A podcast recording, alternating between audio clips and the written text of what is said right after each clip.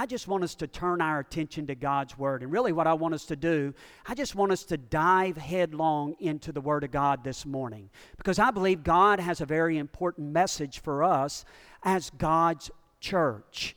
Something that He wants to speak into our hearts and our lives, and something He wants to challenge us with. If you were here last Sunday morning, I shared with you three of the passions that I have or that God has given me in ministry. One of those I spoke about last Sunday morning. I spoke about discipleship, and one of the great desires of my heart is to help men and women become all that they can be in Christ Jesus, their Lord. I want to come alongside them and encourage them and be one of your biggest cheerleaders as you seek to live your life for Christ. Another one of my passions is the gospel. I love to share the good news of Jesus Christ with a lost and dying world. I want people to understand what God's purpose is for their life. That God loves them, and more than anything else, He desires for them to have a relationship with Him through Christ Jesus the Lord. My third passion that I shared with you last Sunday morning is the church. I love God's church. And my desire as a pastor is to lead this body of believers here at Crestwood to, to be in position to, to, be, to make an impact for God's kingdom. That is the desire of my heart. So, over the next seven weeks, what I want us to do is I've put together a series of messages, a series of sermons that I have simply entitled the church. Now, some of you are going to hear these messages, and for some of you, it's going to be nothing different, nothing new. But for some of us, what I hope it will do is challenge our understanding and ideas about God's church to really see if what we believe about God's church is rooted and grounded in Scripture. Because if anyone has the right to speak about God's church, it's Jesus Christ Himself. And the reason I say that is because Christ is the one who died for the church. So this morning, I want us to start with this question. The question that I want to ask you today is this When you hear the word church, what is the first word that pops into your mind? Now, that may be different for a lot of us. Some of us hear the word church, and maybe the first thing that pops into our mind, the first word, may be worship. Others may think about God's word, the Bible. Some people may think about people, or some people may think about a family. Now, I don't know how many of you are like me, but when I hear the word church, the first word that pops into my mind is building, a structure. And the reason that is, is I have been conditioned to think that way. I've been conditioned by my mother. She's a great woman of God. But I can remember as a child growing up the words of my mother. Now, children, don't forget, we're going to church in the morning. Hey, children, don't forget on Wednesday night we have potluck down at the church house. Have you any of you ever heard those statements in your life? Now, it was years before I really began to fully understand what the church really was. So, what is the church? Well, I think if we're going to understand the answer to that question, we need to go to the Word of God. And the very first time we find the word church in the Word of God is spoken by our Lord and Savior, Jesus Christ in Matthew, the 16th chapter. In Matthew, the 16th chapter, Jesus Christ looked at his apostles and he made this statement I will build my church.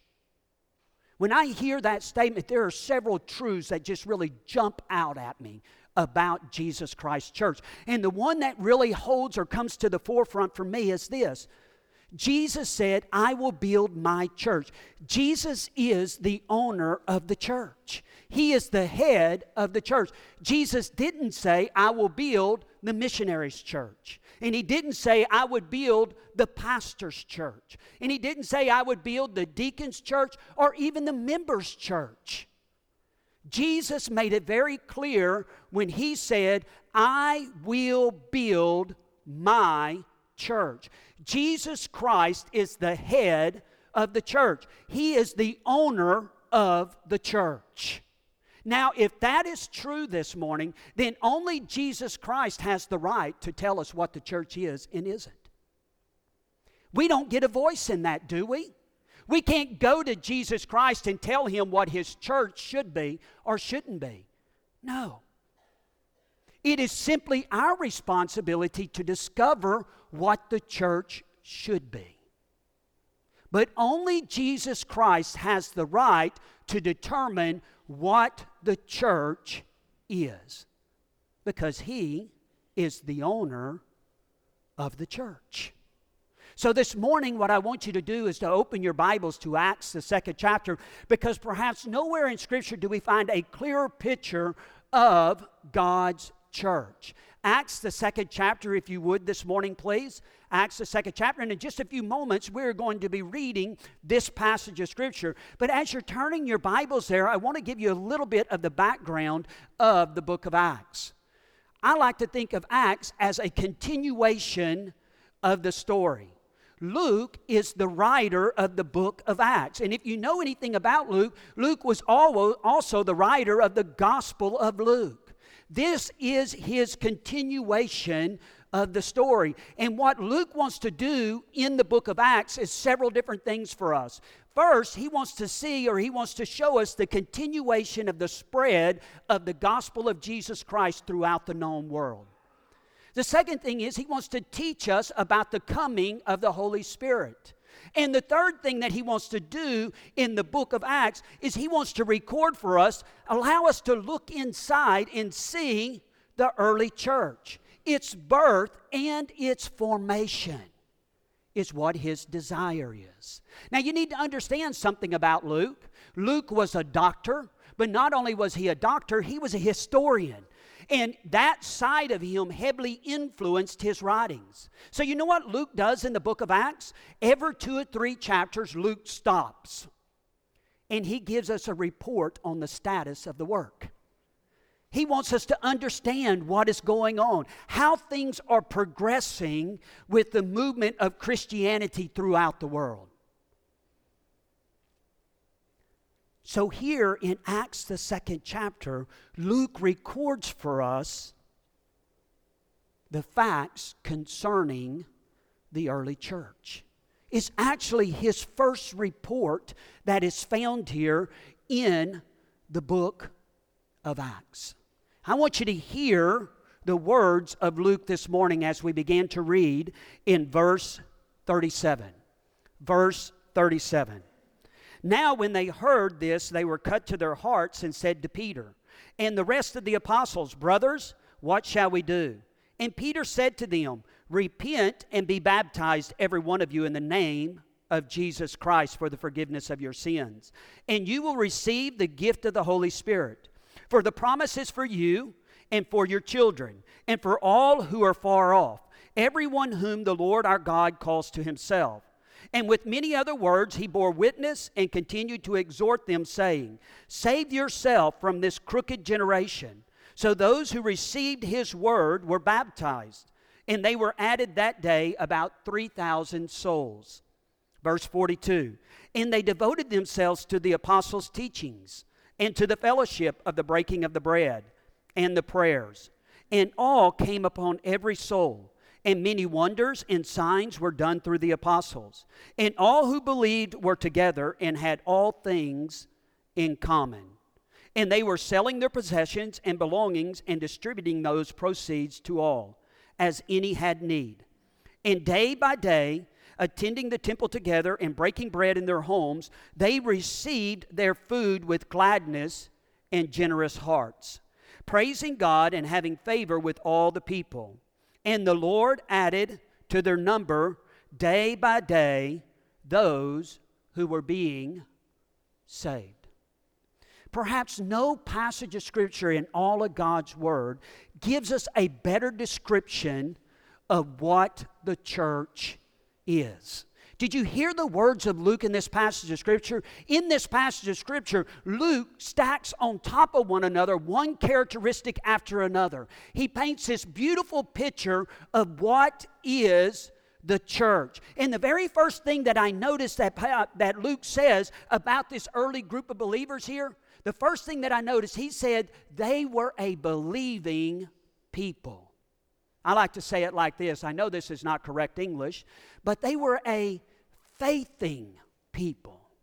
They were a group of people who had placed their trust in faith in the Lord Jesus Christ. Isn't that what Luke said here in verse 41?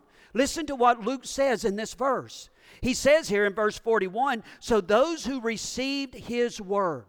Now that's a reference to Peter. It's a reference to what Peter had just preached at Pentecost or on the day of Pentecost in the temple courts. Peter had preached this great gospel message. He had shared with them who Jesus Christ was and what Jesus Christ had done for them. And to those who received that word, to those who placed their faith and trust in the Lord Jesus Christ, what does it say? They were baptized that day and they were added to their number. So, the very first characteristic that I see of God's church is this God's church is a faithing, they are a believing people. They don't just believe anything, though, do they? There were many different religious groups at this day and time. This was not the only religious group in the first century. No, they had trusted Jesus Christ as their Lord and Savior. And so, what does Luke do?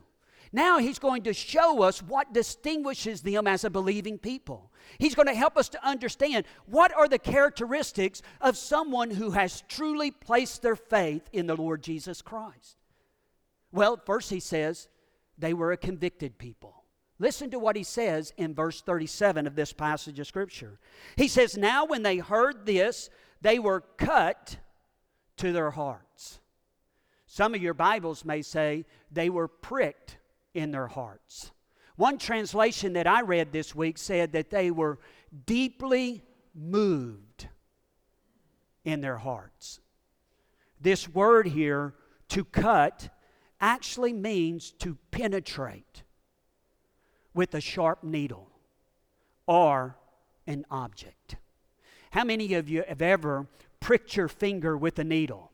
If you remember the intense pain that go that happens when you prick your finger with a needle, now think about it for a moment. What happens the next day when you touch anything with the tip of that finger? There's always this intense pain, isn't there? Actually, this word here, to cut, means or speaks of intense pain.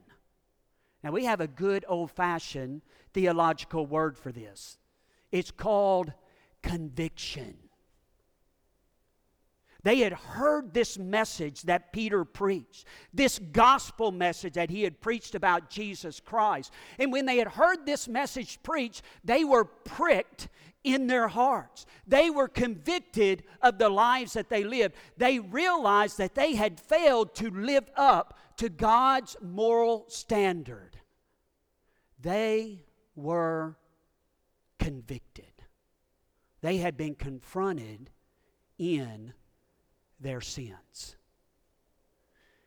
Let me say something to you this morning. A gospel that doesn't confront people in their sins is an incomplete gospel. It is a missing element if the gospel doesn't prick a person's conscience. On more than one occasion in my time in the ministry, I've heard people say to me, I don't like people who are confrontational with the gospel. There's only one problem with that statement. The gospel, in its very nature, is confrontational. Anytime you confront people in their sins and you challenge them to change their lives, for their lives to be radically changed, it is confrontational. These people here, these Jewish people, their hearts had been pricked, their conscience had been pricked by the gospel message that Peter had preached. And as a result of that, they were convicted in their hearts. But not only were they just a convicted people, I noticed something else about this.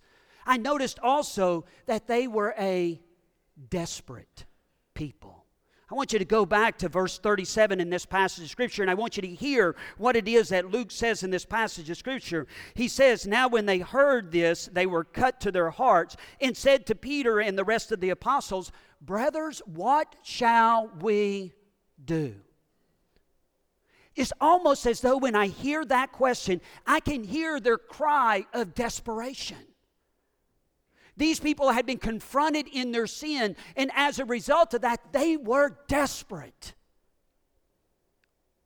As a child growing up in America, or living in America most of my life, I never fully understood what it was to see someone who was truly desperate until we moved to Zambia. On more than one occasion, when my wife and I and our family lived in Zambia, I looked into the eyes of someone who understood desperation as I was sitting in my office preparing this sermon this past week, God brought to my mind one of those particular situations. When we lived in Mongu in Zambia and we were doing language study, there is a woman who would come to our home about every three or four months. She always had a baby strapped on her back and she was leading the other two children by her arm, I mean, by their hands. Later on, I would learn that she had four more children at home and that her husband was a drunkard. The very first time she ever knocked on our, gra- our gate in, in Mongu, uh, Zambia, I went out to open the gate. And when I went to the gate, I remember opening the gate and looking outdoors or outside our gate there and seeing this woman. Her clothes were threadbare. And her children, really, the clothes they had on were almost non existent. And when she looked up into my eyes, I began, to understand what true desperation was. I began to see a woman whose heart was filled full of hurt and pain. She was in despair. She had no idea from which her next meal for her children or herself would come. If you can imagine that picture in your mind for a moment, you began to understand how desperate these people were. Now, they weren't physically desperate like that woman, they were spiritually desperate. Peter had preached this great gospel message. Their conscience had been pricked. And as a result of that, they were desperate. Their hearts were broken over their sinfulness. And they cried out to Peter and the other apostles that were gathered there, and they said to them, What shall we do? Let me ask you a question. Has there ever been a time in your life where you were truly spiritually desperate? Where you were really broken over your sinfulness? In this passage of Scripture. These Jewish people who heard the message of Peter on this day, they were desperate. They were a convicted people, and they were a desperate people. But not only were they a convicted and desperate people, but I want you to notice something else about this group of people. They were a saved people. They were a saved people. I want you to go back to this text with me again and listen to what it is that Luke says in this passage of Scripture. He says, Now when they heard this, they were cut to their hearts and said to Peter and the rest of the apostles, Brothers, what shall we do? And Peter said to them, Repent and be baptized, every one of you, in the name of Jesus Christ, for the forgiveness of your sins, and you will receive the gift of the Holy Spirit. For the promise is for you and for your children and for all who are far off, everyone whom the Lord our God calls to himself. And with many other words, he bore witness and continued to exhort them, saying, Save yourself from this crooked generation. They were a convicted people. They had been confronted in their sins. God's Holy Spirit had pricked their heart. They knew that they stood guilty before the Lord Jesus Christ, and as a result of that, they were desperate. They cried out to the apostles and they said, What shall we do? And Peter looks at them and he says to them, This is what you need to do. First, you need to repent, is what Peter said in this passage of Scripture. Now, some people would have us to believe today that repentance is not necessary for salvation. They would say the only thing that you need to do is just to simply believe. But I would tell you they're wrong. As a matter of fact, I would tell you if that is true, Peter completely botched the gospel message in this passage of Scripture. Because what does Peter say? Peter looks at these people and he says, This is the only way you're going to get relief for your sinfulness. You need to repent of your sins, is what Peter says in this passage of Scripture. Now, some people will say, Well, Brother Jeff, I never see the word faith in this passage of Scripture. What about faith? Well, repentance and faith are the opposite sides of the same coin. There can be no genuine salvation without true without a true repentant faith. That word repent is a rich word in its meaning. It means much more than just to change our mind about who Jesus Christ is. Actually, this word repent means not only to just change our mind about who Jesus is, it also means to change how our change our understanding of how our sin affects Jesus Christ. Or I mean or excuse me one moment. Let me start over again. Repentance is, this word means not only to change our mind about who Jesus Christ is, it also means to change how our, our understanding of how our sin affects God. And as a result of that, there is a change in the direction of our lives. If you're here this morning and you can tell me today that you've trusted Jesus Christ, but there's never been a change in your life, then I would tell you you need to really stop and examine your heart this morning. Without true, genuine repentance, there can be no salvation. That's the reason Paul wrote and said, Therefore, if anyone is in Christ Jesus the Lord, he is a new creation. He is speaking of the union that takes place when a person trusts Jesus Christ as their Lord and Savior. And when they trust Jesus Christ as their Lord and Savior, their desires, their hearts, their actions, their attitude, all of that changes that changes. Now, it doesn't mean that we live a perfect life, but if there's never been any change of direction in your life, you need to really stop and ask yourself the challenging question Do I really know Jesus Christ as my Lord and Savior? Do I really know Him? We have a word for that that's actually found in the New Testament. It's called regeneration. The word regeneration implies something that is made new, that's brought back to life. Paul looked, or I'm sorry, Peter looked at this group of Jewish people that had gathered to hear his sermon. And he said, If you want relief in your life, this is what you need to do. You need to repent, is what he said. But not only does he just tell him that he needs to repent, he goes on in this passage of Scripture and he says, You also need to be baptized. Now we need to be careful here. We need to be very careful in this passage of Scripture that we don't misunderstand what it is that Peter is saying here.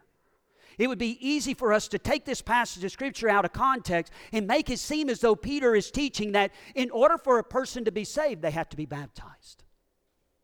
But there's only one problem with that. That completely contradicts what we find in other places in God's Word. The Apostle Paul said in Ephesians, the second chapter, in verses 8 and 9, that we have been saved by grace through faith, and this is not of ourselves. It is a gift of God, not by works that any man should boast. Now, I don't want us to misunderstand here because I want you to understand something very important. Baptism is important in the life of the believer. It does have spiritual significance for the person who has chosen to follow Jesus Christ as their Lord and Savior. It is through baptism that we publicly identify with Christ. It is we saying that we are committed to following Jesus Christ in this life.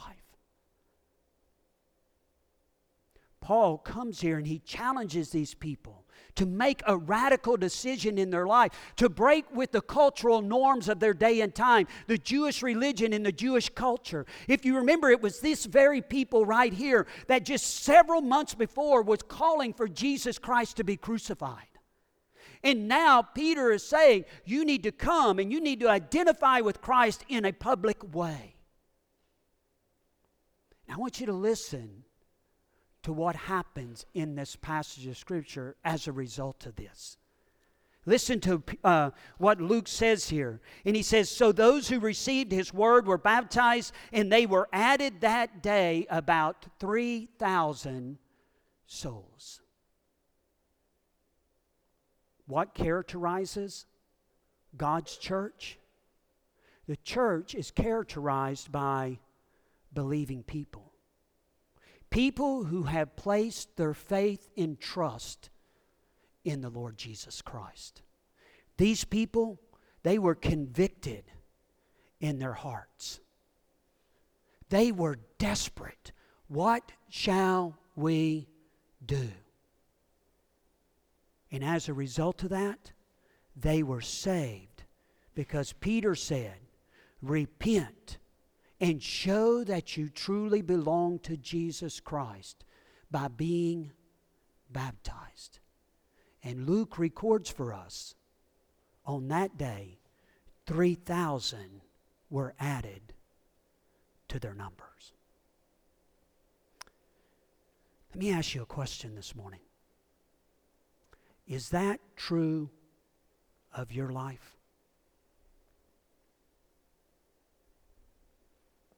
Now, I want you to hear what I didn't ask you this morning.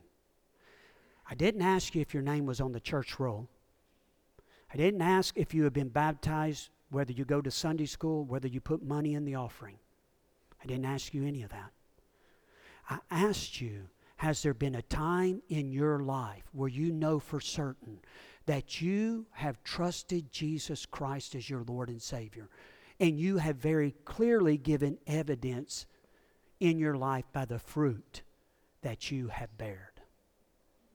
Do you know Jesus Christ as your Lord and Savior?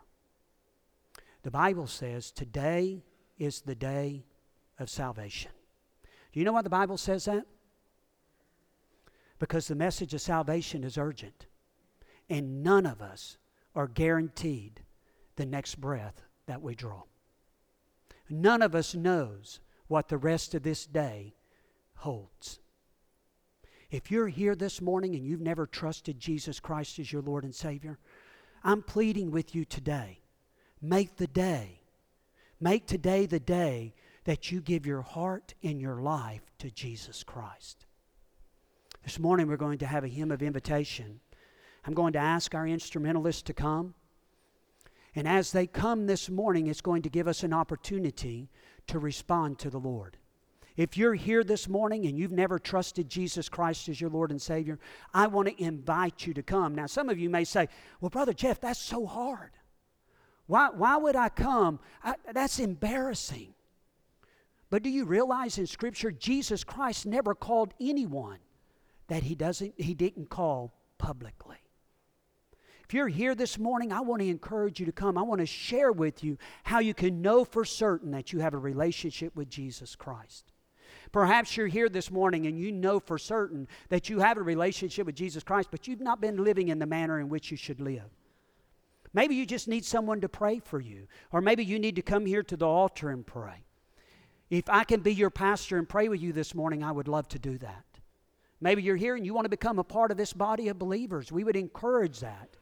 You can come this morning and express that to me, and we would love to have you join this fellowship. I encourage you to respond in whatever manner that God desires for you to respond today. Father God, we thank you for your word and the way you've spoken to our hearts. Lord, your word is true. And Lord, as we look at the lives of this early church, what characterized their life, they were a believing people, a people who had placed their faith and trust in Jesus Christ. Father, we pray that your Holy Spirit would continue to work in the hearts and the lives of us tonight, I mean, us this morning. Lord, I pray that people would respond in the manner in which you desire for them to respond, to your honor and to your glory. I pray this in Christ Jesus' name. Amen.